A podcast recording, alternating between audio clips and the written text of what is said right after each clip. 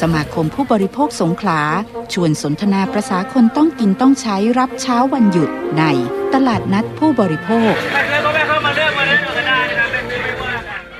สวัสดีค่ะ ต้อนรับท่านผู้ฟังเข้าสู่รายการตลาดนัดผู้บริโภคค่ะ วันนี้รายการตลาดนัดผู้บริโภคประจำวันเสาร์ที่ 15 กรกฎาคม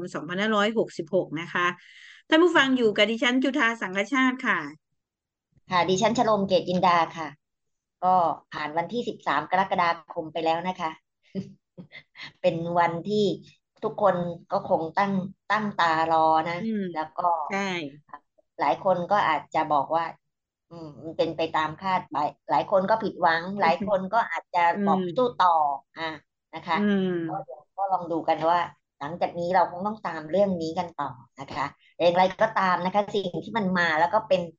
ความเขาเรียกอะหายนะนะคะ ที่เกิดขึ้นแน่นอนก็คือเอลนิโยค่ะมาแล้วนะคะ แล้วก็เป็นเรื่องที่คนทั่วโลกค่ะ ไม่ใช่เฉพาะประเทศไทยนะคะที่ต้องเจอ ก็สิ่งนี้ก็เกิดขึ้นแล้วก็อาจารย์เพิ่งดูข่าวไป มีชาวนาสองคนสามีภรรยานะคะ ต้องทำนาอืทั้มงคืนค่ะเพราะร้อนมาก อืมใช่ใช่แต่นี่ก็เห็นไม่ไม่ข่าวนี้เหมือนกัน ใช่ นั่นคือเป็นประเด็นเลยนะว่า คือร้อนจนทนไม่ไหวแล้ว ถ้าทำนากลางวันเนี่ย ตายแน่ นะคะ อันนี้อืก็เป็นมประเด็นว่าก็เป็นเทคนิคอันหนึ่งนะคะ แล้วก็ก็บอกว่าให้ทำแล้วก็ทำงานได้มากขึ้นด้วย อันนี้ก็เป็นอีกประใช่เด็นหนึ่งเรื่องภาวะโลกร้อนโลกรวนเนี่ยนะคะ น่าสนใจทีเดียวเลยทำงานกลางคืนนะคะ แล้วก็ใช่โดยเฉพาะอย่างนี้สายเกษตรนะคะและว่าอีกอันหนึงนะคะ ที่เป็นข่าวอ่า ซึ่งอาจจะต้องมีการทบทวนกันเยอะและน่าสนใจนะคะ ก็คือสายการบิน Japan Airlines นะคะ มีการบอกว่าให้ไปแต่ตัวเสื้อผ้าไม่ต้อง คือไม่ใช่แก้ผ้าขึ้นอืเครื่องมบินนะอ่าอันนี้ก็เห็นข่าวนี้ก็น่าสนใจเหมือนกันค่ะ ว่าเออนึกถึงว่าเวลาเราไปญี่ปุ่นแล้วตรงกับหน้าหนาวเนาะใช่เออก็อาจจะแบบว่าต้องเตรียมกระเป๋าเยอะแยะเลยสองสามใบนู่นอ่าถึงจะพอกับเสื้อผ้าที่เราต้องเตรียมไป แต่นี้เขาค่ะ มีซึ่งโครงการพิเศษใช่ไหมคะอาจารย์ ใช่เป็นค่ะ แนเป็นวโครงแนการวเลใหม่ย ค่ะ อืมค่ะ แล้วก็อาจจะเป็นการนำร่องกับสายการบินหลาย ๆ สายการบินด้วย อาจจะมีคนอยากจะทำเรื่องพวกนี้มากขึ้นนะ เพราะอืมหลายคนอาจจะค่ะไม่ได้อยากจะซื้อเสื้อผ้า แล้วก็ไปใช้ที่นู่นหรือไม่ก็ไปซื้อที่นู่นแล้วก็เอากลับมา อืมแต่ไม่อยากจะไปค่ะ อะไรเงี้ยนะคะก็มีอืเทม คนิคซึ่งอันนี้เขาเรียกว่าบริการเปิด ให้เช่าเสื้อผ้า anywhere wear คือใส่นะ anywhere กับอืม anywhere คือทุกที่นะคะอันเนี้ยอืมเอ่อแต่ละทุกที่สำหรับไปเที่ยวญี่ปุ่นนะช่วยลดน้ำหนักตอนขาไปนะคะขาอืกลับมก็อาจจะไปซื้อแล้วก็ใส่กระเป๋ากลับมา อะไรอย่างนี้ก็ได้อันนี้ก็เป็นอีกเทคนิคหนึ่งซึ่งพออะไรที่เราไม่เคยทำนะ พอมันทำมา เออ มันใช่อะนะคะอันนี่อืก็เป็นมเรื่องหนึ่งค่ะการลดอ่าเป็นมิตรต่อสิ่งแวดล้อมนะคะ ซึ่ง Japan Airlines ก็กำลังเริ่มทำว่าจะลดการปลดปล่อยก๊าซคาร์บอนสู่ชั้นบรรยากาศเพราะไม่ต้องลด เพราะไม่ต้องเพิ่มน้ำหนักนะคะพอไม่เพิ่มน้ำหนักเครื่องบินมันก็จะแล่นได้อืไม่มใช่ว่าแล่นได้เร็วขึ้นนะแต่แล่นได้โดยที่ประหยัดพลังงานมากขึ้นนะคะค่ะอันนี้ก็เป็นประเด็นที่ทักทายกันก่อนที่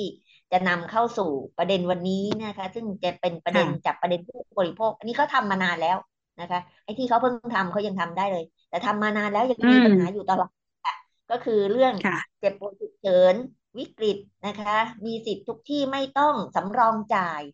อันนี้ถือว่ายังค่ะเป็นปัญหาผู้บริโภคอยู่นะคะ ถึงแม้ว่าจะมีการอืปมระกาศเปลี่ยนชื่อ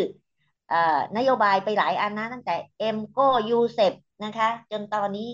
นะคะ ทั้งสามสิทธิ์ไม่ว่าจะเป็นข้าราชการสิทธิ์บัตรทองหรือสิทธิ์ประกันสังคม เวลามีฉุกเฉิน แล้วจำเป็นต้องเข้า โรงพยาบาลแบบวิกฤตเลยนะคะ คือเหมือนกับอันตรายถึงแก่ชีวิตเนี่ยนะคะ ก็กลายเป็นอือว่ามมันยังต้องสำรองจ่ายอยู่อันนี้ก็เป็นประเด็นที่ต้องถูกจะเรียกมีการเก็บนะคะ มีการเรียกเก็บเงินกรณีอ่าฉุกเฉินวิกฤตอยู่ ซึ่งจริงค่ะๆก็มีการอ่าประกาศโครงการนี้มาตั้งแต่อ่า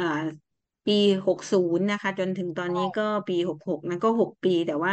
ตลอด ที่ผ่านมาก็ยังมีปัญหา ซึ่งเดี๋ยวเราจะไปติดตามในช่วงของจับประเด็นผู้บริโภคนะคะสำหรับเรื่องนี้คิดว่าเป็นเรื่องที่น่าสนใจมาก ก็นำมาฝากท่านผู้ฟังในรายการในช่วงจับประเด็นผู้บริโภค ส่วนข่าวผู้บริโภควันนี้นะคะ ก็คงมีข่าวที่นำมาฝากท่านผู้ฟังในหลากหลายประเด็นเกี่ยวกับเรื่องผู้บริโภคนะคะ เดี๋ยวเราไปติดตามข่าวผู้บริโภคในช่วงของทันข่าวผู้บริโภคค่ะ ช่วงทันข่าวผู้บริโภค ข่าวแรกนะคะ ย้ำแล้วย้ำอีกนะคะ โดยเฉพาะสังคมสูงวัย ซึ่งตอนนี้เนี่ยก็มันเลยขีดขีดที่เตือนภัยแล้วนะคะ เข้าสู่เขตอันตรายแล้วนะคะ ว่าสำรวจความเสี่ยงแก่เจ็บจนนะคะ หลายคนไม่อยากได้ยินคำนี้แต่มันต้องเจอนะแรงงานนอกระบบในสังคมสูงวัยนะคะ TDI ก็ทำข้อมูลไว้นะคะ เนื่องจากวันที่ 11 กรกฎาคมของทุกปีที่ผ่านมาค่ะเป็นวันประชากรโลก หนึ่งในปัญหาที่ทั่วโลกต้องเผชิญในขณะนี้นะคะ ก็คือการรับมือกับสังคมสูงวัยอันเนื่องจากอัตราการเกิดต่ำอันนี้เราอาจจะได้ยินนะหลายที่นะโรงเรียนเด็กน้อยลง ศูนย์เด็กเล็กแทบจะต้องปิดตัวนะคะ อายุขัยเฉลี่ยของคนก็เพิ่มมากขึ้นนะคะ ในประเทศไทยก็เช่นกันค่ะ ตอนนี้โครงสร้างของประชากรก็มีการเปลี่ยนแปลงเป็นสังคมสูงวัยมีผลต่อสภาวะเศรษฐกิจด้านรายได้ ค่าใช้จ่ายครัวเรือน ในขณะเดียวกัน 15 ปีที่ผ่านมานะคะสัดส่วนของแรงงานสูงอายุในกลุ่มแรงงานนอกระบบก็เพิ่มสูงขึ้นอย่างต่อเนื่อง ซึ่งแรงงานกลุ่มนี้เป็นกลุ่มที่มีรายได้ต่ำทำให้ไม่มีเงินออมนะคะไว้ใช้ในยามฉุกเฉิน รวมถึงไม่เพียงพอกับการรักษาพยาบาลโจทย์ใหญ่ก็คือ จะทำอย่างไรที่จะออกแบบสวัสดิการแบบไหนในการเตรียมความพร้อม เพื่อสร้างความมั่นคงให้แก่แรงงานกลุ่มนี้ ให้สามารถมีคุณภาพชีวิตที่ดีในวัยเกษียณนะคะ ซึ่ง TDI ก็ชวนทุกคนไปสำรวจสภาพ ทางสังคมเศรษฐกิจสุขภาพ แล้วก็ค่าใช้จ่ายในการรักษาพยาบาลของครัวเรือนไทย ภายหลังจากเข้าสู่สังคมผู้สูงอายุแล้วตอนแรกเราบอกว่าเหมือนกำลังจะเข้าสู่นะตอนนี้ภายหลังแล้วค่ะ ก็อยากจะให้ทุกคนนะคะ ไปสำรวจดูโดยเฉพาะอย่างยิ่ง กลุ่มกลุ่มผู้สูงอายุค่ะ ต้องเข้าสู่แรงงานนอกระบบค่ะ ถึงอายุหกสิบแล้วนะไม่มีเกษียณค่ะค่ะ มาต่อกันที่ข่าวที่สองนะคะ ศาลอาญาสั่งสนพกกพกฟผแจงข้อเท็จจริงค่าไฟแพงนะคะอ่าตัวอักษรย่อหลายหลายหน่วยงานเลยทีเดียวนะคะ ก็เป็นประเด็นเกี่ยวกับเรื่องของค่าไฟฟ้านะคะ ข่าวจากเว็บไซต์ของฐานเศรษฐกิจนะคะ จากกรณีที่นายปริเยศอังกูลกิตินะคะ ฟ้องประธานคณะกรรมการกำกับกิจการพลังงาน กับ พวกข้อข้อหาเจ้าพนักงานปฏิบัติหรือละเว้นการปฏิบัติหน้าที่โดยทุจริตหรือปฏิบัติหรือละเว้นการปฏิบัติหน้าที่โดยมิชอบเกี่ยวกับค่าไฟฟ้าแพงนะคะ ซึ่งศาลอาญาคดีทุจริตและประพฤติมิชอบกลางก็นัดฟังคำสั่งหรือคำพิพากษาในคดีอาญาหมายเลขดำที่อทหกห้าทับสองห้าหกหกระหว่างนายปริเยศอังกูลกิตินะคะ โจทย์ซึ่งเป็นโจทย์นะคะ แล้วก็นายเสมอใจสุขสุเมธ ที่หนึ่งกับพวกรวมสี่คนเป็นจำเลยนะคะ ทั้งนี้ศาลก็ได้ตรวจคำฟ้องและก็เอกสารท้ายฟ้องฉบับใหม่ของโจทย์ ฉบับลงวันที่ 16 มิถุนายน2566 แล้วเห็นว่าเพื่อให้ได้ข้อเท็จจริงครบถ้วนนะคะ ให้มีหนังสือถึงสำนักงงาน นโยบายและแผนพลังงานนะคะ หรือว่าสอนอพนะคะ กระทรวงพลังงาน แล้วก็สำนักงงานคณะกรรมการกำกับกิจการพลังงาน หรือว่ากกพแล้วก็การไฟฟ้าผ่ายผลิตแห่งประเทศไทย หรือว่ากฟผนะคะ เข้ามาชี้แจงข้อเท็จจริงดังนี้นะคะ ก็คือข้อหนึ่งเนี่ยเป็นการจัดทำแผนพัฒนากำลังผลิตไฟฟ้าของประเทศไทยพศ2561 ถึง 2580 นะคะ มีกระบวนการและขั้นตอนอย่างไร มีองค์กรหน่วยงาน หรือใครเป็นผู้เกี่ยวข้องในแต่ละขั้นตอน และมีมติที่ประชุมอย่างไรบ้างในแต่ละขั้นตอนในการจัดส่งแผนพัฒนากำลังไฟฟ้าของประเทศไทยพศ2561ถึง2580 นะคะสองก็คือแผนพัฒนากำลังผลิตไฟฟ้าของประเทศไทยพศ2561ถึง2580 ก็มีการคาดการณ์ความต้องการใช้ไฟสูง นะคะ แล้วก็เพิ่มเป้าหมายสัดส่วนกำลังผลิตเกินไว้สูง และเพิ่มขึ้นทุกปีเพราะเหตุใดนะคะสามหน่วยงานของท่านมีบทบาทมีการทบทวนแผนพัฒนากำลังไฟฟ้าของประเทศไทยบ้างหรือไม่ มีวาระทบทวนทุกปีหรือไม่ปีละกี่ครั้ง แล้วก็มีการทบทวน PDP ตามกำหนดหรือไม่เพราะเหตุใด กฎกติการะเบียบใดนะคะสี่ก็หน่วยงานของท่านพบว่ามีกำลังผลิตไฟฟ้าเกินความจำเป็น หรือไม่หากพบมีกำลังผลิตไฟฟ้าเกินจำเป็นพบเมื่อใดแล้วก็หน่วยงานของท่านดำเนินการอย่างใดนะคะ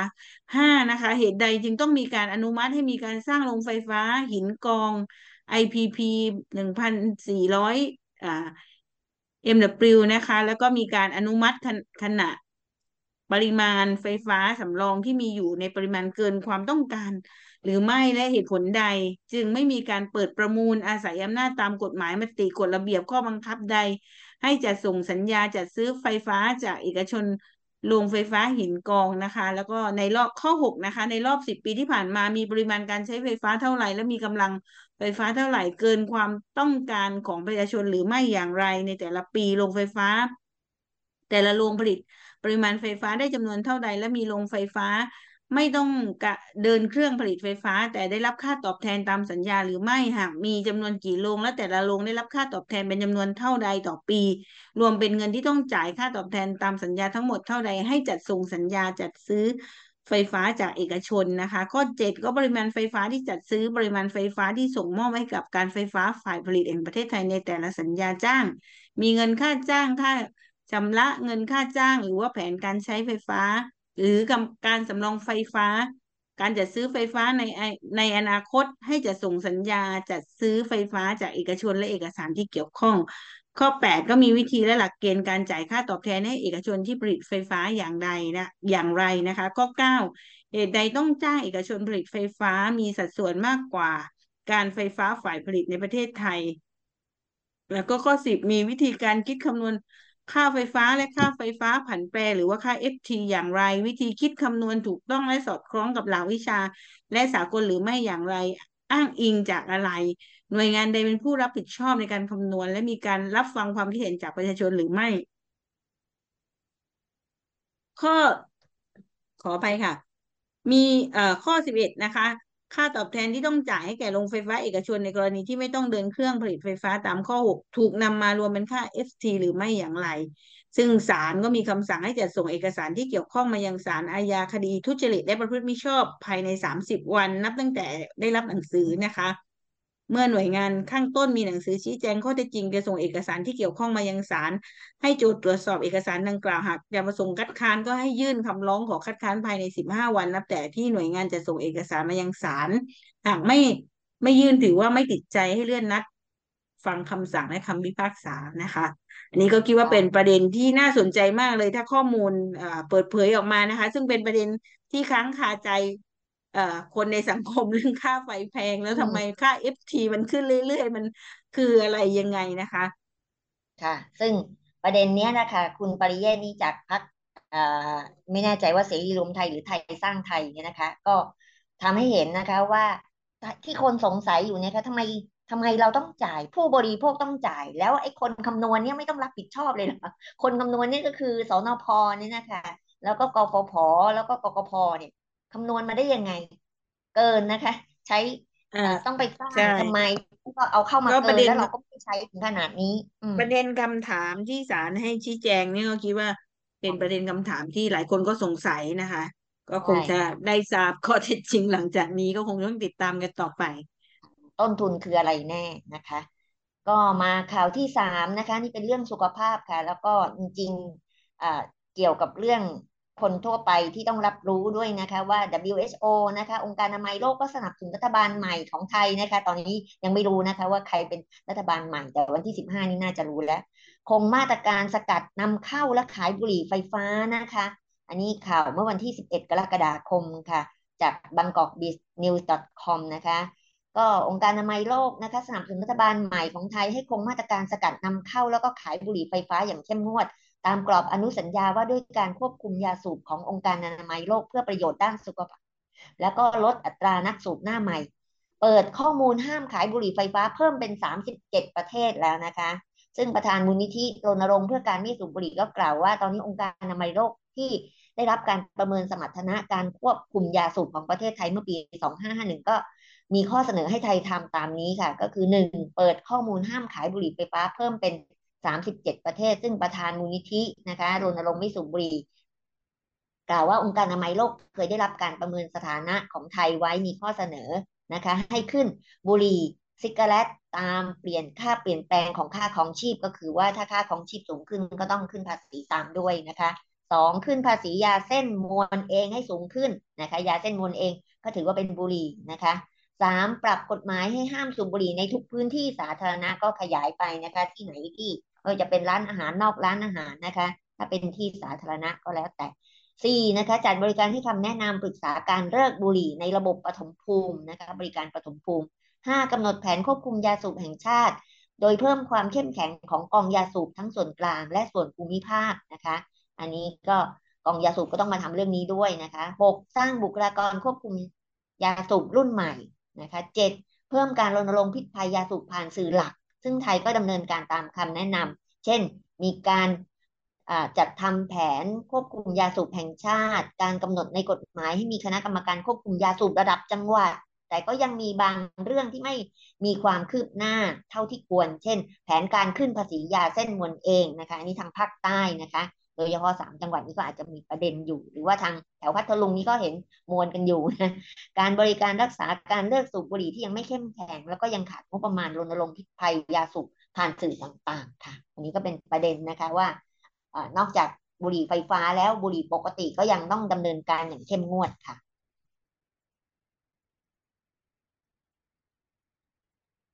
ค่ะมาต่อกันที่ข่าวที่สี่นะคะ อธิบดีกรมควบคุมโรคก็กำชับทุกจังหวัดใช้สองมาตรการสกัดไข้เลือดออกพร้อมคุมเข้มมาลาเรียนะคะ ข่าวจากเว็บไซต์มติชน .co.th ค่ะ เมื่อวันที่ 11 กรกฎาคมที่กระทรวงสาธารณสุขนะคะนายแพทย์ทะเลศกัศนัยและวิวงนะคะ อธิบดีกรมควบคุมโรคก็ได้ให้สัมภาษณ์ภายหลังเสร็จสิ้นการประชุม อนุกรรมอนุกรรมการเร่งรัดกำจัด โรคไข้มาลาเรียครั้งที่สามทับสองร้อยหกสิบหกบอกว่าอนุกรรมการเร่งรัดกำจัดโรคไข้มาลาเรีย ถือเป็นบทบาทสำคัญอย่างมากในการช่วยควบคุมและก็จำกัดโรคมาลาเรียนะคะ เนื่องจากมีการแต่งตั้งผู้ว่าราชการจำนวนหกจังหวัดนะคะ ในพื้นที่หกจังหวัดที่เป็นฮอตโซนนะเป็นชายแดนไทยเมียนมานะคะ เข้ามามีส่วนร่วมในการดำเนินงานกำจัดโรคมาลาเรียทำให้การดำเนินงานเนี่ยมีความเข้มแข็ง เพราะเมื่อเมื่อผู้ว่าราชการจังหวัดเป็นกรรมการก็การขับเคลื่อนต่างๆ ก็จะง่ายมากขึ้นนะคะ แล้วก็ได้รับความร่วมมือจากกระทรวงการต่างประเทศ รวมถึงกรมความร่วมมือระหว่างประเทศนะคะ ในการติดต่อทางเมียนมามาร่วมพูดคุยแนวทางในการจัดการโรคมาลาเรียนะคะ แล้วก็ผู้สื่อข่าวก็ถามถึงสถานการณ์ โรคไข้เลือดออกที่มีแนวโน้มว่าพบผู้ป่วยเพิ่มขึ้นในระยะนี้นะคะ ซึ่งนายแพทย์ทะเลศก็บอกว่า เรื่องนี้ในที่ประชุมเนี่ยศูนย์ที่ประชุมศูนย์ปฏิบัติการภาวะฉุกเฉินด้านสาธารณสุขนะคะ ก็บอกว่าตัวเลขล่าสุดของผู้ป่วยไข้เลือดออกของไทยอยู่ที่ประมาณ 3.1หมื่นคนนะ ซึ่งถือว่าสูงมาก โดยสัปดาห์ที่ผ่านมามีผู้ป่วยเพิ่มขึ้นประมาณ3,000คนนะคะ แล้วก็มีการทำงานร่วมกับทุกจังหวัด ที่ให้มีการทำแมปปิ้งแล้วก็วิเคราะห์สถานการณ์ จึงได้เร่งรัดมาตรการก็ที่สำคัญนะคะก็คือหนึ่งก็คือการควบคุมแหล่งเพาะพันธุ์ลูกน้ำยุงลาย พบว่าโรงเรียนโรงพยาบาลแล้วก็โรงงานยังเป็น ยังมีค่าดัชนีลูกน้ำยุงลายสูง ก็ขอให้เร่งรัดไปดูแลและจัดการโดยเฉพาะในพื้นที่วัดนะคะ ซึ่งก็มีค่าดัชนีลูกน้ำยุงลายสูง เราจะไปดูพื้นที่ที่เราจะไปดูพื้นที่แล้วก็จะแจ้งที่สำนักพุทธนะคะ เอ่อแล้วก็สำนักงานพระพุทธศาสนาจังหวัดเพื่อช่วยกันดำเนินการ แล้วก็ข้อสองก็จะลดการเสียชีวิตนะคะขณะนี้มีผู้เสียชีวิตสามสิบสามรายยังเน้นย้ำว่าถ้าไข้เลือดออกเอ่อถ้าเป็นไข้เลือดออกแล้ววินิจฉัยเร็วรักษาเร็วก็จะช่วยลดการเสียชีวิตได้ โดยหากมีอาการกินยาลดไข้แล้วไม่ลงมีอาการอ่าเข้าได้กับไข้เลือดออก เช่น ตัวแดงเป็นต้นนะคะ ก็ขอว่าอย่าทิ้งไว้นานให้รีบไปรักษา ซึ่งก็มีชุดตรวจวินิจฉัยเร็ว ซึ่งสามารถตรวจได้ที่โรงพยาบาลส่งเสริมสุขภาพตำบล หรือว่ารพสตนะคะ ซึ่งก็จะมีการกระจายชุดตรวจลงไปที่จังหวัด แล้วก็ส่งไปที่รพสตนะคะ ด้านในในแพทย์โสพลเอี่ยมสิริถาวรก็เป็นรองอธิบดีกรมควบคุมโรคก็กล่าวถึงสถานการณ์โรคมาลาเรียว่ายังเป็นขาขึ้นแล้วก็ไม่ได้ ไม่ได้ขึ้นเร็วมากนัก โดยเฉพาะบริเวณชายแดนไทยเมียนมานะคะ ก็จะมีการใช้กลไกคณะกรรมการโรคติดต่อแห่งชาติ แล้วก็คณะกรรมการโรคติดต่อจังหวัด โดยเฉพาะในหกจังหวัดดังกล่าวนะคะ ก็นี่เป็นอสองโรคที่มาจากยุงนะคะ อาจารย์ก็ไข้เลือดออกก็มาแรงทีเดียวนะคะใช่ค่ะ เห็นทางภาคใต้นี่ก็ระวังกันอยู่นะคะ ก็ใช่ค่ะ ตัวเลขก็ปิดเยอะเหมือนกันสูงมากนะคะ โดยเฉพาะถ้าเป็นแล้วก็ ต้องระวังเรื่องยาลดไข้นะคะ อย่ากินพวกเอนเซดหรือว่าแอสไพรินนะคะ กินพาราเซตไว้ก่อนนะลดไข้ค่ะ ก็มาข่าวที่ห้านะคะ อันนี้ก็เป็นประเด็นที่อ่าอาหารเสริมนะคะ คนทั่วไปผู้สูงอายุก็คงอยากจะกินอาหารเสริม โดยเฉพาะอ่าหลายประเด็นก็จะมีรูปอวดอวดสรรพคุณว่าผู้สูงอายุกินได้ดีนะคะ ก็อันนี้ก็เป็นประเด็นมีการตัดต่อรูปนะคะ ของนมถั่วโอวิชัวโกนะคะ ซึ่ง ลักลอบตัดต่อรูปโฆษณาอวดอ้างสรรพคุณโดยไม่มีออยนะคะ ก็คือไม่มีการขึ้นทะเบียนออยข่าวจากสภาองค์กรของผู้บริโภคนะคะ tcc.or.th ค่ะ ซึ่งสำนักงานคณะกรรมการอาหารและยาชี้ว่าผลิตภัณฑ์นมถั่วยี่ห้อโอวิโชโกนะคะไม่ได้รับอนุญาตจากออยหลังจากที่สภาผู้บริโภค ได้รับการร้องเรียนผลิตภัณฑ์ ไม่มีเลขหมายออย แล้วก็มีการโฆษณาเกินจริง โดยที่ลักลอบตัดต่อรูปภาพผู้อื่นนะคะ ไปเป็นภาพประกอบนะคะ ซึ่งภาพนี้เนี่ยก็คงเป็นภาพผู้สูงอายุที่กินนม แล้วรู้สึกแข็งแรงเนี่ยนะคะ โดยไม่ได้รับอนุญาต ซึ่งเป็นการกระทำที่ผิดกฎหมายตามพระราชบัญญัติคอมพิวเตอร์ปีพศ 2565 นะคะ พร้อมกับแนะนำผู้บริโภคหับพบผลิตภัณฑ์ที่อวดอ้างสรรพคุณบำบัดบรรเทานะคะ รักษาหรือป้องกันโรคโดยไม่ผ่านการอนุญาตจากออยก็ไม่ควร ซื้อมารับประทานอาจเสี่ยงอันตรายได้ จากกรณีที่สภาผู้บริโภคได้รับเรื่องร้องเรียนดังกล่าวนะคะก็คือโอวิโชโกงนะคะมีการโฆษณาอวดอ้าง คุณประโยชน์ของผลิตภัณฑ์ผิดกฎหมายไม่มีเลขออยกำกับนะคะ ซึ่งบอกว่าบรรเทาอาการปวดข้อปวดไหล่อาการเหน็บชาป้องกันความเสื่อมและโรคกระดูกพรุนนะคะ นี่ผู้สูงอายุชัดๆเลย เข้าข่ายการโฆษณาสรรพคุณของพันเกินจริง เป็นการฝ่าฝืนพระราชบัญญัติอาหาร 2522 มาตรา 40 แล้วก็มาตรา 41 ซึ่งนายโสพลหนูรัตน์นะคะหัวหน้าฝ่ายคุ้มครองพิทักษ์สิทธิผู้บริโภคก็ระบุว่าสภาผู้บริโภคก็ส่งหนังสือไปยังออยนะคะแล้วก็ขอความร่วมมือในการตรวจสอบ นมถั่วยี่ห้อดังกล่าว สภาผู้บริโภคก็ได้รับหนังสือตอบกลับจากออยแจ้งว่าตรวจแล้วพบว่ามีการลงโฆษณาผลิตภัณฑ์นมยี่ห้อโอ วิชัวโกนะคะไม่แสดงเลขสารระบบอาหารจริงนะคะ แสดงว่าปลอมนะคะ แล้วก็มีข้อความทำให้หลงเชื่อว่า กระดูกแข็งแรงอันเป็นเท็จนะคะ ฟื้นฟูกระดูกอ่อน ในข้อต่อเสริมสร้างภูมิต้านทานต่อร่างกายนะคะ ซึ่งออยแจ้งว่าหากตรวจสอบการผลิตหรือการจำหน่ายผลิตภัณฑ์ดังกล่าว ที่มีการแสดงฉลากไม่ถูกต้องก็จะติดตามตรวจสอบต่อไป นอกจากประเด็นสุขภาพดังกล่าวแล้วผู้บริโภคก็ยังร้องเรียนเพิ่มเติมว่าโฆษณาดังกล่าวมีการลักลอบ เอาภาพแล้วก็คลิปวิดีโอของบรรดาผู้ร้องไปเป็นพรีเซนเตอร์นะคะ โดยให้มีการเชิญชวนออกกำลังกายนะคะไปตัดต่อโฆษณาเพิ่มเติมนะคะ อันนี้ก็ผิดตามพรบคอมพิวเตอร์ 2565 เช่นกันสภาผู้บริโภคก็ดำเนินการขอให้ศูนย์ปราบปรามอาชญากรรมทางเทคโนโลยีสารสนเทศนะคะ ตรวจสอบแล้วก็ดำเนินคดีต่อไปนะคะ แล้วก็มีการแจ้งยังกองบอกบังคับการปราบปรามการกระทำความผิดเกี่ยวกับผู้บริโภคนะคะบกคบ นะคะ ซึ่งอันนี้ต้องถึงมือตำรวจทั้งนี้สภาผู้บริโภคก็ยังติดตามเฝ้าระวังผลิตภัณฑ์อาหารยาผลิตภัณฑ์สุขภาพที่เป็นอันตรายต่อไป ถ้ายังไงก็แจ้งบอกแสมายังสภาผู้บริโภคได้นะคะ ตามเพจอันนี้หลายกระทุงเลยนะคะ กรณีนี้ใช่ใครไม่แน่ใจผลิตภัณฑ์ก็อาจจะเช็คดูนะคะ ว่ามีใช้อยู่หรือเปล่านะคะ มาต่อที่ข่าวที่หกค่ะ เจ็บป่วยฉุกเฉินวิกฤตมีสิทธิ์ทุกที่ไม่ต้องสำรองจ่ายนะคะ ข่าวจาก Facebook สภาองค์กรผู้บริโภคก็เมื่อวันที่สิบ กรกฎาคมที่ผ่านมานะคะ สภาองค์กรผู้บริโภคร่วมกับสถาบันการแพทย์ฉุกเฉินแห่งชาติสำนักงงานหลักประกันสุขภาพแห่งชาติ แล้วก็ผู้วิจัยโครงการติดตามนโยบาย เจ็บป่วยฉุกเฉินวิกฤต มีสิทธิทุกที่หรือสิทธิยูเซ็ตนะคะ ก็จะแถลงข่าวเรื่องเจ็บป่วยฉุกเฉินวิกฤตมีสิทธิทุกที่ไม่ต้องสำรองจ่าย เพื่อเปิดเผยข้อมูลความคืบหน้าการดำเนินงานตาม นโยบายยูเซปของหน่วยงานที่เกี่ยวข้องอีกทั้งเพื่อร่วมสะท้อนปัญหา และก็อุปสรรคนำไปสู่การพัฒนาดูแลประชาชนให้เข้าถึงการรักษาในภาวะฉุกเฉินวิกฤตนะคะ ซึ่งคุณสารีอองสมหวังเลขาธิการสำนักงงานสภาองค์กรผู้บริโภคก็กล่าวว่า เจ็บป่วยฉุกเฉินวิกฤตมีสิทธิทุกที่หรือสิทธิยูเซป ถูกประกาศใช้ในปี 2560 นะคะ แล้วก็ต้องยอมรับว่าเป็นนโยบายรัฐที่จับต้องได้เป็นประโยชน์ต่อประชาชนอย่างมากทำให้ผู้ป่วยฉุกเฉินวิกฤตเข้ารักษา ในโรงพยาบาลที่อยู่ใกล้ที่สุดได้ทันท่วงทีจนพ้นวิกฤตและเคลื่อนย้ายได้ แต่ไม่เกิน 72 ชั่วโมง ไม่มีค่าใช้จ่ายเป็นอุปสรรคลดความเหลื่อมล้ำให้กับประชาชน แต่ก็มีจุดที่ต้องแก้ไข เพราะว่ายังมีกรณีการ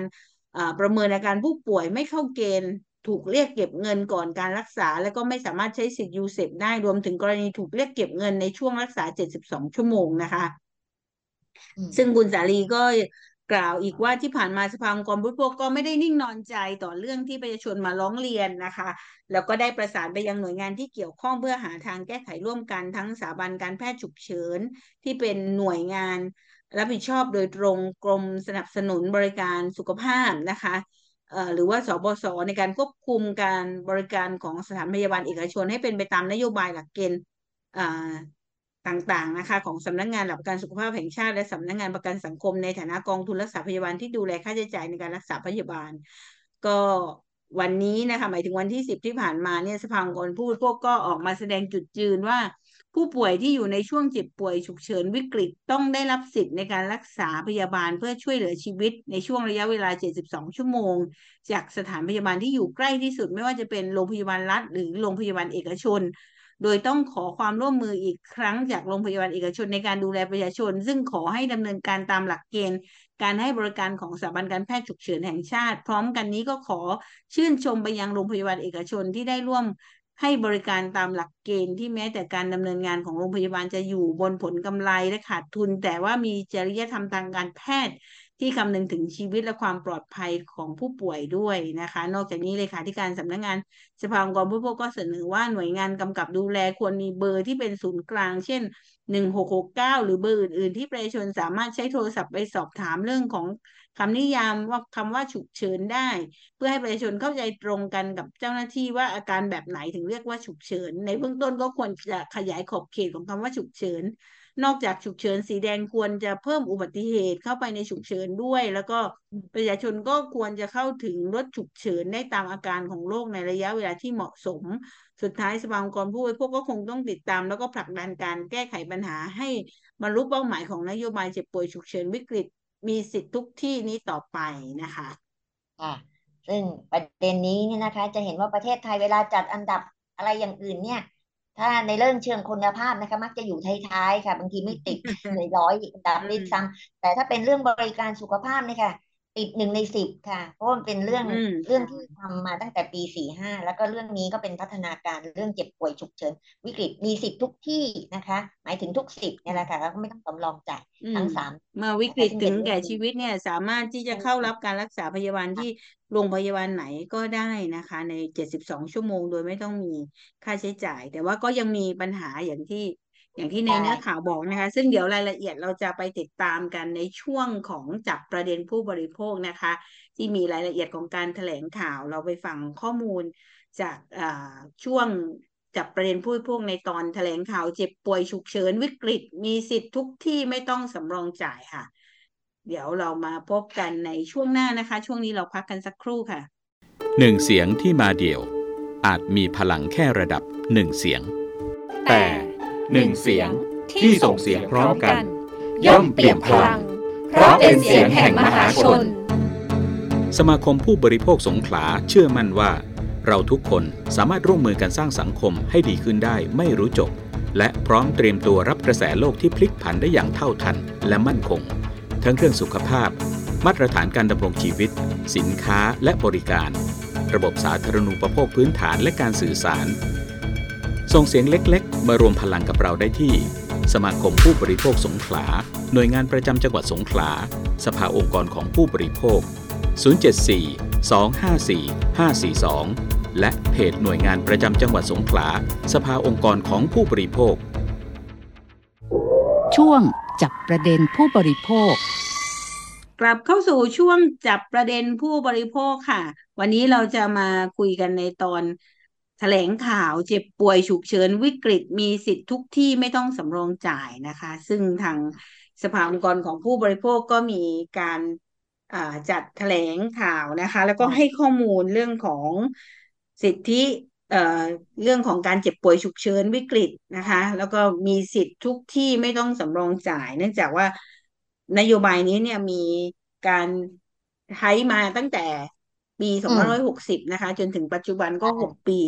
แล้วก็จริง ๆ ก็ยังพบปัญหาในการใช้สิทธิ์นะคะ เช่นถูกเรียกเก็บอะไรเงี้ยนะคะ ไม่ไม่สามารถใช้สิทธิ์ฉุกเฉินได้หรือว่า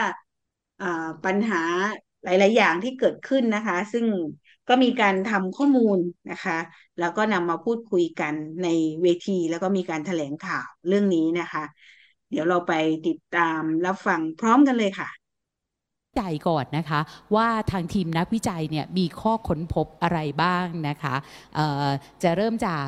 คุณหมอนัทวุฒิเอี่ยงธนารัตน์ก่อนเลยนะคะ ในงานวิจัยที่ติดตามนโยบายเรื่องยูเซปเนี่ยเป็นยังไงบ้าง มีอะไรที่เป็นความสำเร็จมีอะไรบ้างที่เป็นความท้าทายที่เราสามารถอุดช่องโหว่ด้วยกันได้ค่ะ เรียนเชิญค่ะ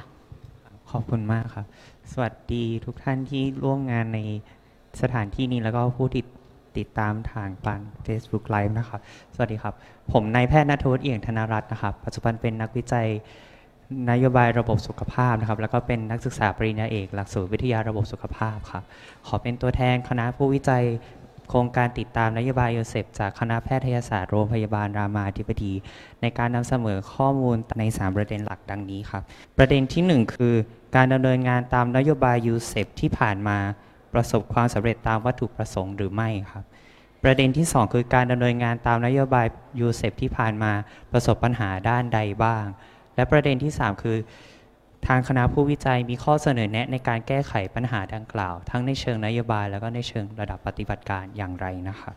ขอเริ่มจากการตอบคำถามที่ 1 ก่อนนะครับหากถามว่านโยบาย UCEP ที่ผ่านมาประสบความสำเร็จตามวัตถุประสงค์ที่วางไว้หรือไม่นั้น ถ้าเรามองผ่านดัชนีชี้วัดเชิงนามธรรมนะครับ การศึกษาวิจัยที่ผ่านมาเรามีข้อค้นพบ และมีหลักฐานเชิงประจักษ์ที่สามารถสะท้อนให้เห็นถึงความสำเร็จของนโยบาย UCEP ได้ใน 3 เรื่องหลักดังนี้ครับ เรื่องที่ 1 คือในมุมผลลัพธ์ที่เกิดขึ้นกับผู้ป่วยครับ การดำเนินนโยบาย UCEP สามารถลดความเหลื่อมล้ำในการเข้าถึงบริการการแพทย์ฉุกเฉิน ระหว่างสิทธิการรักษาได้มากกว่าช่วงการนั้นการดำเนินนโยบาย EMCO ระหว่างปี พศ 2555 ถึง 2559 ครับ อ้างอิงจากข้อมูลการศึกษาที่พบว่า สัดส่วนการใช้บริการฉุกเฉินตามกลุ่มผู้ถือสิทธิ์ มีการเปลี่ยนกลุ่มสิทธิ์ที่เข้าถึงบริการมากที่สุด จากกลุ่มสิทธิ์ข้าราชการ เป็นกลุ่มสิทธิ์บัตรทองครับ หลังที่เกิดขึ้นหลังจากการดำเนินนโยบายยูเซฟนะครับ ซึ่งเป็นอัตราส่วนที่สอดคล้องกับสัดส่วนจำนวนผู้ถือสิทธิ์ทั้งหมดของประเทศมากกว่าจนอาจกล่าวได้ว่าการดำเนินนโยบาย UCEP ส่งผลให้การเข้าถึงบริการการแพทย์ฉุกเฉิน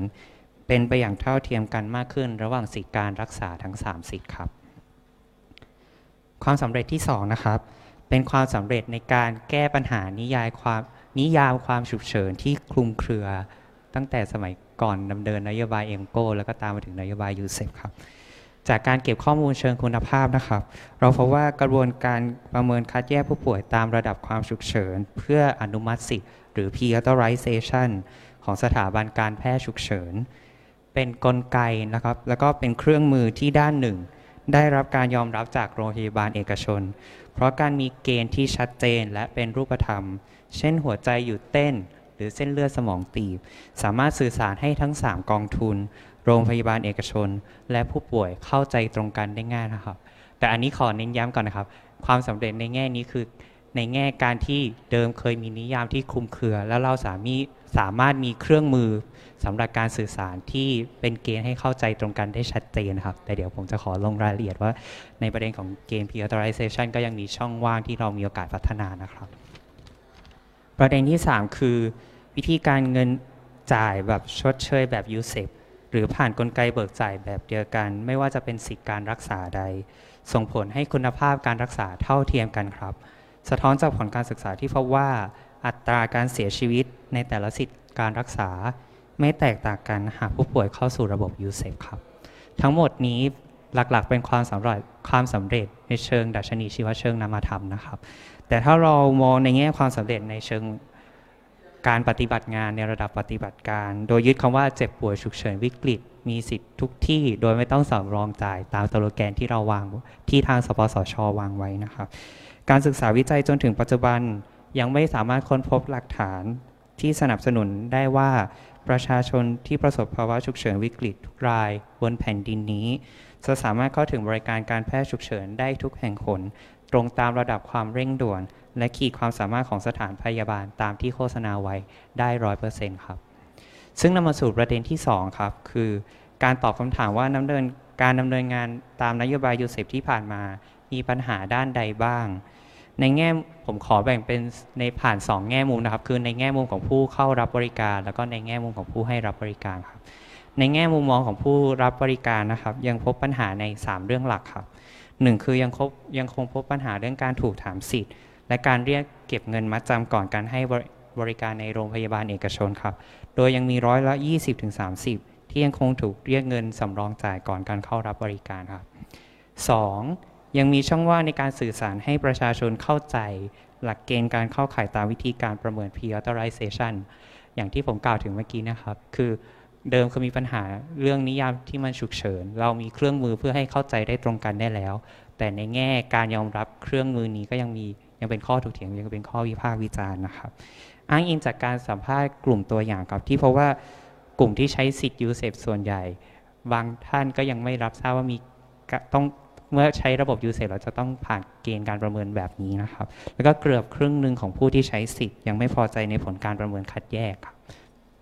3. ครับ ผู้ป่วยส่วนใหญ่ยังเข้าถึงบริการการแพทย์ฉุกเฉิน ผ่านช่องทางที่ตัวเองจัดหาไว้ มากกว่าการเข้าผ่านระบบ 1669 ซึ่งมีน้อยครับเพียงร้อยละสิบครับ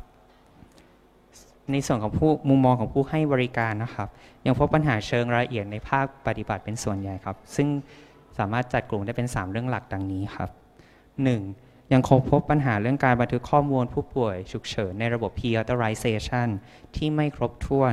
และไม่เป็นไปในแถวทางเดียวกันระหว่างสถานพยาบาลครับ เช่น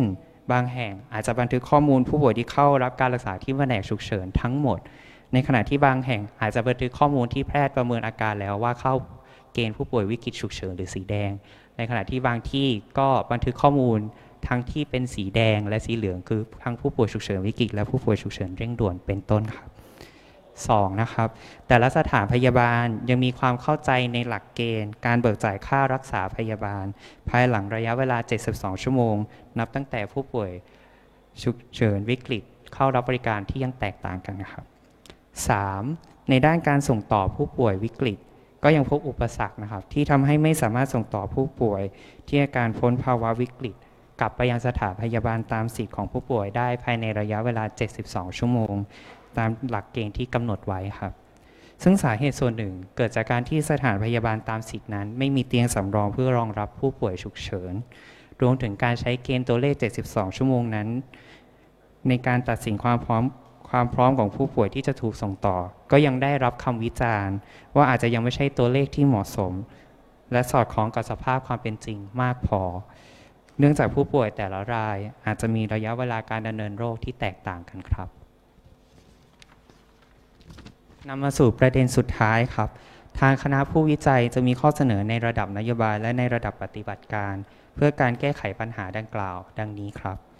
1. รัฐบาลควรขยายนโยบาย UCEP ไปสู่การสนับสนุนโรงพยาบาลรัฐ ทั่วประเทศ เพื่อเป็นหลักประกันว่าผู้ป่วยทุกคน โดยเฉพาะกลุ่มฉุกเฉินวิกฤต จะเข้าถึงบริการที่ทันการ มีคุณภาพอย่างทั่วถึง โดยไม่มีอุปสรรคทางการเงิน อย่างเท่าเทียมทุกพื้นที่ โดยอาศัยนวัตกรรมการเบิกจ่ายชดเชยบริการ และการแก้ไขระเบียบการเงินราชการที่มีความยืดหยุ่นมากขึ้น รวมถึงผลักดันให้มีแนวทางการพัฒนานโยบายที่ชัดเจน เพื่อส่งเสริมการพัฒนาคุณภาพระบบบริการ และบุคลากร ที่เน้นผลลัพธ์ในกลุ่มผู้ป่วยวิกฤตฉุกเฉินอย่างเป็นรูปธรรมไปพร้อมๆกันครับ 2. สำหรับสถาบันการแพทย์ฉุกเฉิน มีบทบาทในการพัฒนาคุณภาพบริการการแพทย์ฉุกเฉินใน 3 ประเด็นหลักดังนี้ครับ 1. ควรพัฒนาบริการการให้คำปรึกษาทางไกล แก่ผู้ป่วยที่สงสัยว่าตัวเองหรือญาติประสบภาวะฉุกเฉิน เพื่อประเมินความรุนแรงเร่งด่วน ตลอดจนช่องทางเข้าถึงบริการ ที่สอดคล้องกับความรุนแรงเร่งด่วน เพื่อให้ผู้ป่วยที่ เจ็บป่วยฉุกเฉินจริง ๆ เข้าถึงบริการได้รับบริการอย่างทันท่วงทีซึ่งจะเป็นประโยชน์ที่จะช่วยลดความแออัดของห้องฉุกเฉินในโรงพยาบาลทุกแห่งไปในตัวด้วยครับ 2. เร่งประชาสัมพันธ์ให้ประชาชนทราบว่า เมื่อมีอาการเจ็บป่วดฉุกเฉินวิกฤต อาการใดลักษณะใดบ้างที่ควรเรียกระบบ 1669 ครับ เพื่อให้ผู้ป่วยฉุกเฉินกลุ่มนี้ ใช้บริการรถพยาบาลมากขึ้น และได้รับบริการอย่างเหมาะสม และทันท่วงทีทั้งก่อนและเมื่อไปถึงโรงพยาบาลครับ 3. จัดให้มีศูนย์สำรองเตียงกรณีรับผู้ป่วยฉุกเฉินตามนโยบาย เพื่อให้สามารถรองรับจำนวนผู้ป่วยฉุกเฉินได้อย่างเพียงพอ ครอบคลุมสถานพยาบาลตามสิทธิทุกกองทุน และกระจายทั่วประเทศครับ ผ่านการประสานขอความร่วมมือกับสถานพยาบาลของรัฐสำนักงานสาธารณสุขจังหวัด และภาคีเครือข่ายอื่น ๆ ครับ3ครับสำหรับกรมสนับสนุนบริการครับ ซึ่งรับผิดชอบกำกับดูแลสถานพยาบาลเอกชน ควรทบทวนแนวทางการดำเนินงานตามบทบาท เพื่อให้สถานพยาบาลเอกชนทุกแห่ง ให้ความร่วมมือในการปฏิบัติตามหลักเกณฑ์ แนวทาง วิธีการ และเงื่อนไขการให้บริการผู้ป่วยภาวะฉุกเฉิน ตามนโยบายยูเซฟที่วางไว้มากขึ้น ในขณะเดียวกัน ควรจัดให้มีกระบวนการในการทบทวนนะครับอัตราการจ่ายที่เหมาะสม และได้รับการยอมรับจากภาคส่วนที่เกี่ยวข้องอย่างเป็นระบบและสม่ำเสมอ พื่อให้ทางโรงพยาบาลเอกชน เพื่อไม่ให้ทางโรงพยาบาลเอกชน ใช้เป็นข้ออ้างในการเรียกเก็บเงินจากผู้ป่วยครับ 4. ครับ ข้อสุดท้ายครับ เชิงวิชาการ ควรพัฒนาองค์ความรู้เพื่อต่อยอดวิธีการจ่ายค่าชดเชย ในกรณีเข้ารับบริการฉุกเฉินแก่โรงพยาบาลรัฐ และเอกชน รวมถึงปรับเกณฑ์การพิจารณาการพ้นภาวะวิกฤต ให้ครอบคลุมอย่างต่อเนื่อง เพื่อให้เกิดกลไกการเงินการคลังที่มีความยืดหยุ่น และสอดคล้องกับบริบทความเป็นจริงมากกว่าที่เป็นอยู่ เช่น ในอนาคตอาจมีการปรับอัตราการจ่ายชดเชย ที่มีความจำเพาะต่อสถานพยาบาลแต่ละแห่งมากขึ้น จากความตระหนักเรื่องขีดความสามารถ และต้นทุนการดำเนินการที่ย่อมแตกต่างกันไปตามแต่ละสถานพยาบาล หรือ 2. อาจมีการปรับเกณฑ์ระยะเวลาที่สิทธิ์ UCEP ให้ความคุ้มครอง ซึ่งมีความยืดหยุ่นมากขึ้น จากการคำนึงถึงปัจจัยเรื่องรูปแบบการดำเนินโรค และพยากรณ์โรคของผู้ป่วยที่เข้าข่ายวิกฤตฉุกเฉินแต่ละประเภท ซึ่งย่อมมีความหลากหลาย เกินกว่าจะยึดใช้เกณฑ์ตัวเลข 72 ชั่วโมงเพียงอย่างเดียว ในการรองรับทุกสถานการณ์อย่างครอบคลุมครับ และนี่คือสาระสำคัญทั้งหมดที่ทางคณะผู้วิจัยได้สรุปมาขอเรียนเชิญคุณสารีอองสมหวัง เลขาธิการสภาองค์กรของผู้บริโภคนะคะ ซึ่งที่ผ่านมาเนี่ยเอ่อการร้องเรียนที่เข้ามาถึงสภาองค์กรของผู้บริโภค แล้วก็เครือข่ายหน่วยประจำจังหวัดเนี่ยเรื่องระดับต้นๆเนี่ยก็เป็นเรื่องของยูเซนะคะเจ็บป่วยฉุกเฉินที่กลายเป็นว่ามีสิทธิ์ทุกที่แต่ว่าต้องสำรองจ่ายแบบนั้นถูกไหมคะเรียนเชิญเลยค่ะค่ะอ่าเอ่อก็เรียนคิดว่า เป้าหมายของการจัดงานวันนี้เนี่ยจริงๆเราจัดอย่างต่อเนื่องเรื่องการถูกเรียกเก็บเงิน แล้วก็การถูกเรียกเก็บเงินที่สำคัญอันหนึ่งก็คือการถูกเรียกเก็บเงินในกรณีที่เราไปใช้สิทธิ์ฉุกเฉิน ซึ่งทางสำนักงานหลักประกันสุขภาพแห่งชาติได้ร่วมกับสภาองค์กรผู้บริโภค และวันนี้เราก็ได้รับความกรุณาจากสปชนะฮะในกรณีการแพทย์ฉุกเฉินเนี่ยว่าทำอย่างไรไม่ควรจะต้องถูกเรียกเก็บเงินดังนั้นขอขอยืนประเด็นแรกก่อนนะฮะว่า คนไข้บัตรทองจำไว้เลยฮะว่าคุณไปใช้สิทธิ์ฉุกเฉิน สีอะไร คุณไม่ควรจะต้องจ่ายเงินนะคะแต่ว่าสิทธิ์ฉุกเฉินเนื่องจากว่ารัฐบาลเนี่ยไปกำหนดว่าเราไปได้ทุกที่ เพราะฉะนั้นขณะนี้ก็เริ่มมีว่าคนไข้บัตรทองถูกเรียกเก็บเงินในกรณีที่คุณไปใช้สิทธิ์ฉุกเฉิน ที่ไม่ใช่หน่วยบริการของรัฐ หรือหน่วยบริการที่คุณขึ้นทะเบียน เพราะฉะนั้น คนไข้บัตรทองถ้าใช้สิทธิ์ฉุกเฉินในหน่วยบริการของตัวเองเนี่ยไม่ควรต้องถูกเรียกเก็บเงินนะคะ ไม่ว่าคุณจะสีเขียว สีเหลืองหรือสีแดงก็ตามนะคะ ส่วนประกันสังคมเดนก็คิดว่าใกล้เคียงกันนะฮะเพราะประกันสังคมเนี่ยคุ้มครองว่าคนไข้ที่จะป่วยฉุกเฉินเดิมเนี่ย 48 ชั่วโมงเนี่ยไปที่ไหนก็ได้ แล้วโรงพยาบาลคู่สัญญาต้องตามไปจ่ายนะคะ เพราะฉะนั้นเนี่ย เรื่องนี้ก็คงเป็นส่วนหนึ่งที่เดนคิดว่าสำคัญว่าการเจ็บป่วยฉุกเฉินเนี่ยเป็นสาเหตุที่ถูกเรียกเก็บเงิน หรืออย่างที่กรณีที่ผู้ร้องตะกี้ก็ตั้งคำถามนะฮะว่าเเขาไม่ควรถูกเรียกเก็บเงิน แต่เขาก็ถูกเรียกเก็บเงินนะคะเนื่องจากว่าบางทีก็ต้องยอมรับนะฮะว่าญาติคนไข้ก็ดี หรือตัวคนไข้เองก็ดี คนไข้เนี่ยอาจพูดยากเพราะว่าเวลาฉุกเฉินเนี่ยส่วนใหญ่หลายคนก็ส่วนใหญ่ก็จะไม่รู้สึกตัว แต่ญาติเนี่ยก็รู้สึกว่าถ้าเราบอกว่าเราจะขอใช้สิทธิ์ เราจะได้รับบริการที่ดีไหม เพราะฉะนั้นบางคนก็ปฏิเสธสิทธิ์ของตัวเอง แต่ว่าก็ต้องเรียนว่าเอ่อสปชเนี่ยมีกรณีที่คนไข้ปฏิเสธสิทธิ์ แต่ถือว่าสิทธินั้นเนี่ยมันเป็นสิทธิ์ที่ติดตัวนะคะ ถึงแม้คุณปฏิเสธ แต่คุณก็ยังมีสิทธินั้น เพราะฉะนั้นเดียนคิดว่าฟังกรณี เพลินเดียนต้องขอโทษด้วยนะคะที่นี่เป็นเรื่องที่น่าอายมาก ใช้สิทธิ์กับสภาเกือบปีแล้วเรื่องยังไม่ไปถึงไหนนะฮะเรียนก็จะกลับไปตามนะฮะแล้วก็จะทบทวนดูว่ามันเกิดอะไรขึ้นในช่องว่างของการทำงานของสภาองค์กรผู้บริโภคด้วยนะฮะและเรนเชื่อว่าก็น่าจะเกี่ยวข้องกับสำนักงานหลักหลักประกันสุขภาพแห่งชาติด้วย ว่าทำไมรายนี้ถึงยังไม่ได้เงินคืนนะคะ ก็รับปากนะฮะว่าเดี๋ยวจะไปติดตามแล้วก็จัดการเรื่องร้องเรียนของคุณให้ แต่เรียนคิดว่าเรื่องร้องเรียนจริง ๆ ถ้าดูที่คุณกนิการตั้งคำถามนะคะ ว่าแล้วขณะนี้เรามีเรื่องร้องเรียนเรื่องเอเจ็บป่วยฉุกเฉินมากแค่ไหนนะคะดิฉันขอให้ไปสไลด์ที่ 6 นะฮะ สไลด์ที่ 6 เลยฮะ ไปที่สไลด์ที่ 6 เลย เราก็จะเห็นนะฮะว่าเเจ็บป่วยฉุกเฉินเนี่ยมีทั้งหมด 32 รายนะฮะ ซึ่งในจำนวนเรื่องร้องเรียนทั้งหมด 1,979 ราย อันนี้ถึง 30 มีนา 66 นะฮะ ขอไปต่อเลยค่ะเอ่อใน3 232 รายเนี่ยเราจะเห็นนะฮะว่าคนไข้ได้รับความเสียหายจากการรักษาพยาบาล ซึ่งอันนี้ 56 ราย ถูกเรียกเก็บเงิน 53 ราย ซึ่งก็เป็น ทั้งกรณีฉุกเฉิน แล้วก็กรณีอาจจะเป็น extra billing อื่น ๆ นะคะ แล้วก็ ไม่ได้รับบริการ 42 ราย ซึ่งส่วนใหญ่ก็จะเป็นกรณีฉุกเฉิน แล้วก็ไม่ได้รับความสะดวกตามสมควร 39 รายนะคะ อันนี้หมายถึงว่าในกรณีเจ็บป่วยฉุกเฉิน 3 กองทุนเราเอามาแยกว่าเป็นเรื่องอะไรบ้างนะคะ แล้วก็ไม่ได้รับความสะดวกอีก 39 ราย ไม่ปฏิบัติตามมาตรฐานบริการสาธารณสุขอีก 35 ราย ค่ารักษาพยาบาลแพงเกินจริง 4 รายนะคะ แล้วก็ไม่สามารถส่งต่อได้ ซึ่งก็คงเป็นกรณี ฉุกเฉินเช่นเดียวกันนะคะ เพราะฉะนั้นเรนขออนุญาตว่าจริงๆ เรื่องฉุกเฉินเนี่ยเป็นเรื่องที่อองค์กรผู้บริโภค สภาองค์กรผู้บริโภคเราได้ทำงานมานาน จนกระทั่งกรมการค้าภายในกระทรวงพาณิชย์เนี่ยได้ดำเนินการนะฮะให้การรักษาพยาบาลเนี่ยเป็นสินค้าและบริการที่ต้องควบคุม แต่ก็ต้องบอกว่าเป็นสินค้าและบริการที่ต้องควบคุมแต่ ก็อยู่ในขอบเขตที่จำกัดมาก ขอบเขตที่จำกัดมากนั้นหมายความว่ายังไง อย่างเช่น เรื่องสินค้าก็คืออยาวัสดุทางการแพทย์ทั้งหลายเนี่ยถูกจำกัดโดยออยู่ในขอบเขตที่ต้องแสดงราคานะคะอย่างเช่นยาเนี่ยคุณต้องแสดงราคา และขณะนี้สิทธิ์ของคนไข้ก็คือคุณสามารถ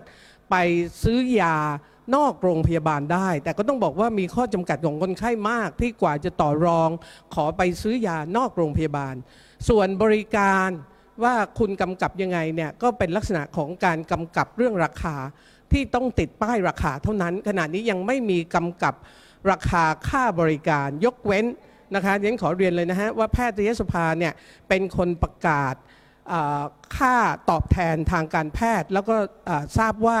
ใช้อัตราสูงสุดเพดาน ค่าตอบแทนแพทย์ที่เป็นอัตราสูงสุดนะคะ เพราะฉะนั้นนี่ก็คือสิ่งที่กรมการค้าภายในกำกับดูแลอยู่นะคะ เพราะฉะนั้นเรียนจะมีข้อเสนอถึงอย่างน้อยสามสี่หน่วยงาน ซึ่งทางสปชเนี่ยก็ต้องเรียนว่าหลังจากที่สภาองค์กรผู้บริโภคเราได้ไปไปสไลด์ถัดไปเลยก็ได้ค่ะซึ่งจะเป็นของ กรมสนับสนุนบริการสาธารณสุขไปไปสไลด์ถัดไปได้เลยค่ะฮะอันนี้เป็นของกรมสนับสนุนบริการสาธารณสุขของกระทรวงสาธารณสุขนะคะ ซึ่งจะเห็นนะฮะว่าเราทำจดหมายเนี่ยมาปีกว่าละนะคะตั้งแต่ 7 เมษายน 2565 หลังจากเราทำงานวิจัยเสร็จนะคะ แล้วก็ได้เสนอไปที่ 3 หน่วยงาน ก็คือคณะกรรมการกลางว่าด้วยราคาสินค้าและบริการนะคะ ซึ่ง ข้อเสนอต่อคณะกรรมการกลาง ว่าด้วยราคาสินค้าและบริการ หรือกรมการค้าภายในเนี่ยเราพบว่าจากงานวิจัยของอาจารย์ขวัญประชาเนี่ยพบว่าค่าใช้จ่ายที่สปชซึ่งเป็นหน่วย clearing house ในระบบฉุกเฉินให้จ่ายให้กับโรงพยาบาลเอกชนเนี่ยเป็นค่าใช้จ่ายที่เหมาะสมนะคะไม่ได้ทำให้โรงพยาบาลขาดทุน แล้วก็เป็นค่าใช้จ่ายที่โรงพยาบาลพอมีกำไรอยู่ นะคะ เพราะฉะนั้นเราก็ได้ทำข้อเสนอเนื่องจากว่าเราพบข้อจำกัดที่เกิดขึ้นจากข้อร้องเรียนว่า เมื่อคนไข้ไปใช้สิทธิ์เนี่ยหลายคน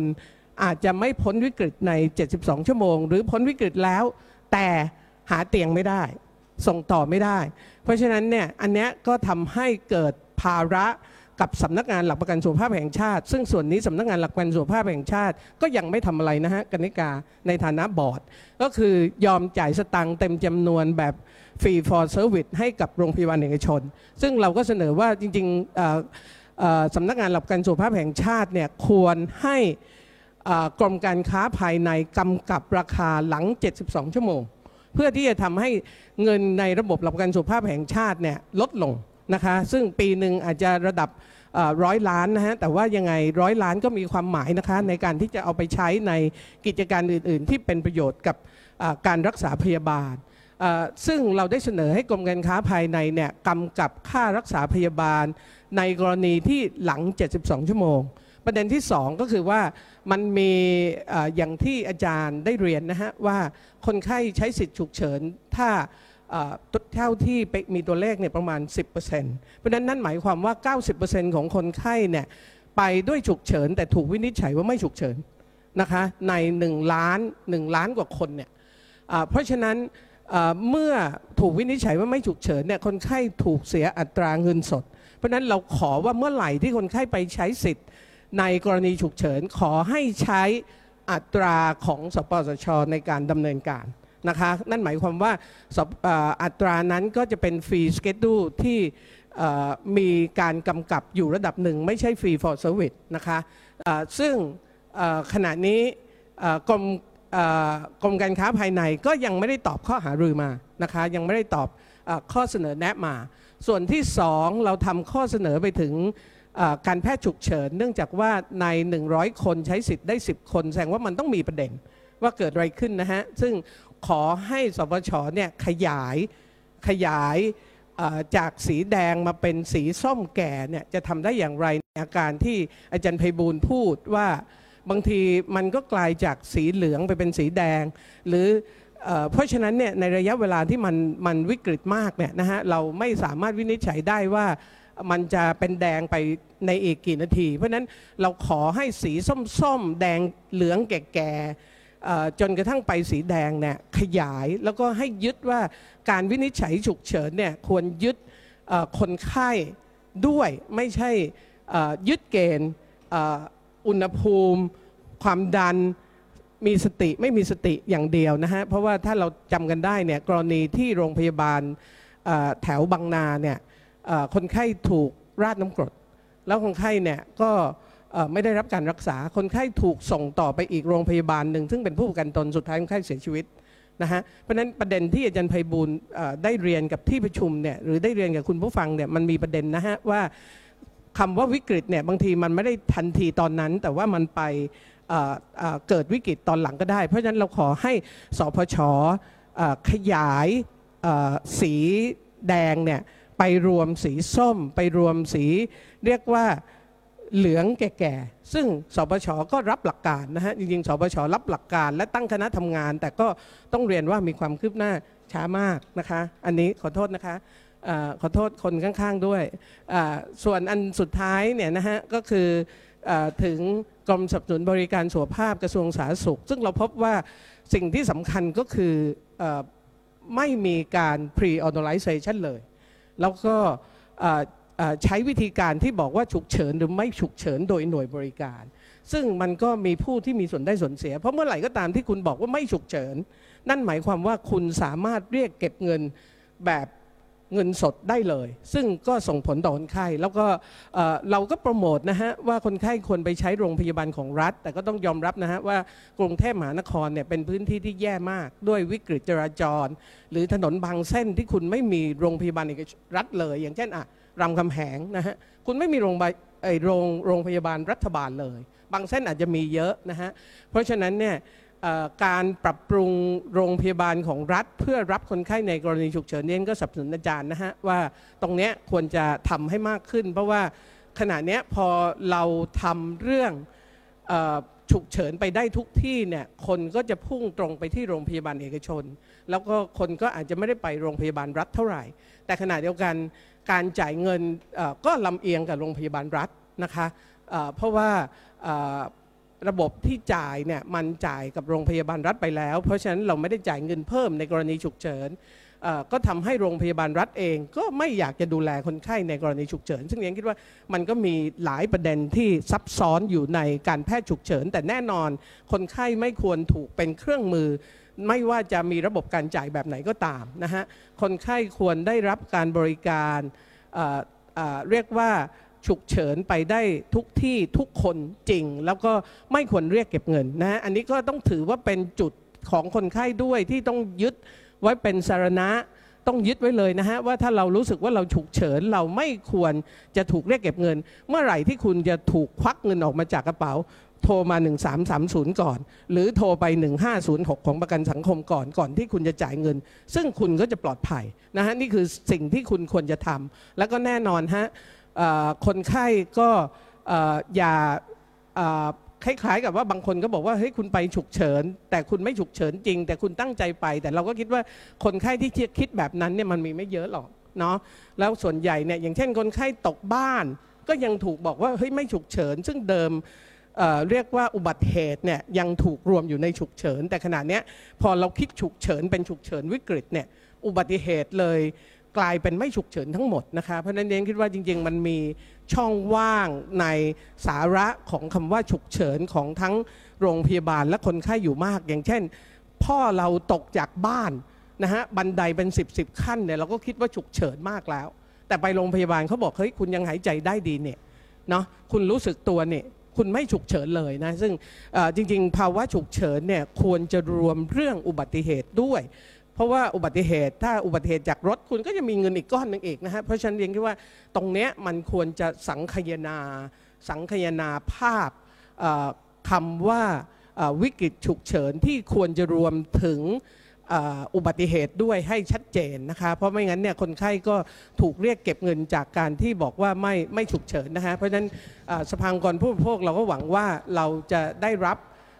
การตอบข้อหารืออีกข้อเสนอหนึ่งก็คือหลัง 72 ชั่วโมงเนี่ยก็ควรคิดอัตราในกรณีฉุกเฉินเช่นเดียวกัน ในกรณีที่คนไข้อาจจะไม่ได้ย้ายไป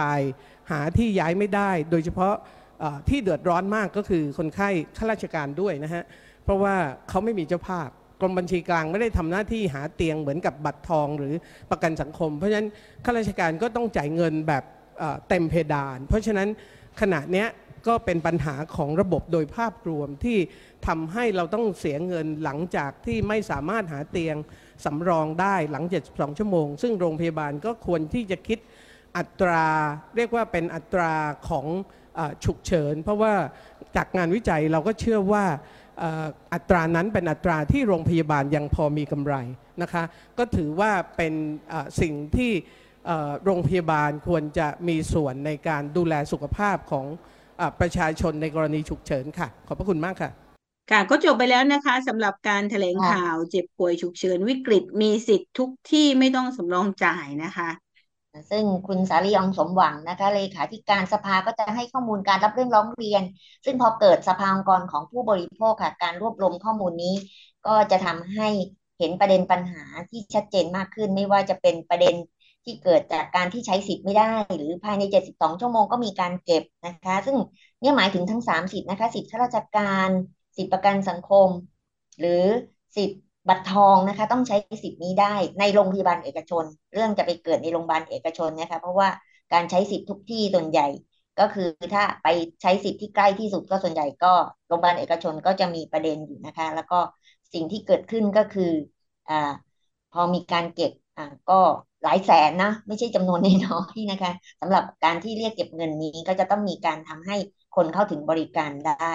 ซึ่งเป็นประเด็นที่อาจจะต้องดูว่า ทางสบสนะสบสนี่จะมีหลายหน่วยงานนะ ตัวย่อเหมือนกันเลยค่ะสบสใช่ก็หคืลายอหน่วยงานสำนักงานบริการสุขภาพซึ่งจะต้องดูเรื่องคุณภาพของหน่วยบริการทุกหน่วยค่ะไม่ว่าจะเป็นของอ่าหน่วยงานรัฐหรือหน่วยงานเอกชนนะคะ สบสต้องดูเรื่องคุณภาพตัวนี้สนะบคะสในจะดูสของเอกชนนะคะอาจารย์อ๋อใช่แล้วก็อ่าในส่วนของสอ่าอะไรนะอ่าชชสพพช สพชสพชนะคะค่ะสถาบันแพการทย์แพทย์ฉุกเฉินค่ะ ค่ะ ก็จะเป็นการแพทย์ฉุกเฉินเนี่ยนะคะ ซึ่งตัวเนี้ยนะคะ ก็จะเกิดจากเรื่องอุบัติเหตุ จะเยอะแล้วเราอยากจะบอกอุบัติเหตุเนี่ย ถึงจะไม่วิกฤตเนี่ย คุณก็ต้องคลี่คลายด้วยอันนี้ก็คือจะเป็นเรื่องที่เกิดขึ้นในการที่จะคุยกับหน่วยงานที่เกี่ยวข้องที่มีการเก็บนะคะอันนี้ก็ถือว่าต้องติดตามกันต่อไปค่ะ ค่ะ แล้วก็ประเด็นสำคัญก็คือว่า การตีความคำว่าฉุกเฉินเนี่ยนะที่ยังแตกต่างกันระหว่างผู้ป่วยกับผู้ให้บริการ เพราะว่าผู้ป่วยก็บอกว่า เอ้ย ฉันฉุกเฉินไม่ไหวแล้วนะคะอ่าแต่ว่าทางผู้ให้บริการก็อาจจะรู้สึกว่า โอ้ยนี่ยังยังไม่ยังไม่เป็นอะไรยังงั้นได้รอพรุ่งนะนี้คะไปทีเข้านี้โรงพยาบาลของตัวเองก็ได้ก็ต้องมาเอกชเอนอนะก็กลายเป็นว่า เออ การตีความก็เป็นเรื่องสำคัญนะคะ ซึ่งค่ะอันนี้ก็อาจจะต้องเอ่อ ที่สภาองค์กรผู้บริโภคพยายามเสนอก็คือการขยายความเรื่องของคำว่าฉุกเฉินเนาะแล้วก็การทำความเข้าใจให้ตรงกันระหว่างผู้ป่วยกับเอ่อผู้ให้บริการนะคะ อย่างไรก็ตามนี่ก็เป็นะคะนถ้ามีประเด็นอืมเรื่องพวกนี้ก็ร้องเรียนได้ เพราะว่าข้อมูลที่คุณสาลีเอามาแถลงวันนี้ก็มีข้อมูลร้องเรียนจากผู้บริโภคที่พบปัญหาเนี่ยค่ะเพราะฉะนั้นการร้องเรียนนี่สำคัญมากค่ะ ค่ะ ก็ถ้าท่านผู้ฟังติดตามรับฟังรายการอยู่นะคะ มีปัญหา เกี่ยวกับเรื่องของการบริโภคนะคะอยากจะปรึกษา อยากจะสอบถาม หรือว่าอยากจะร้องเรียนก็สามารถอสอบถามเข้ามาได้ทางเพจ Facebook ของสมาคมผู้บริโภคสงขลาแล้วก็เพจ Facebook ของหน่วยงานประจำจังหวัดสงขลาสภาองค์กรของผู้บริโภคนะคะ สามารถติดต่อสื่อสารกับพวกเราได้ทางช่องทางดังกล่าวนะคะ จะเข้ามาสอบถามหรือว่าร้องเรียนนะคะ แล้วก็กด ถูกใจนะคะ กดไลค์กดแชร์ เพื่อจะได้รับข้อมูลข่าวสารจากพวกเรานะคะสำหรับวันนี้เวลาของรายการหมดลงแล้วนะคะ เราสองคนต้องลากันไปก่อน เราจะพบกันใหม่ในวันเสาร์หน้านะคะ เวลา6นาฬิกาถึง7นาฬิกาโดยประมาณสำหรับวันนี้เราสองคนต้องลาไปก่อนค่ะ สวัสดีค่ะ สวัสดีค่ะ มาร่วมตั้งวงคุยเรื่องกินเรื่องใช้ กับสมาคมผู้บริโภคสงขลาได้ทุกวันเสาร์ที่วิทยุมอ FM 88.0เมกะเฮิร์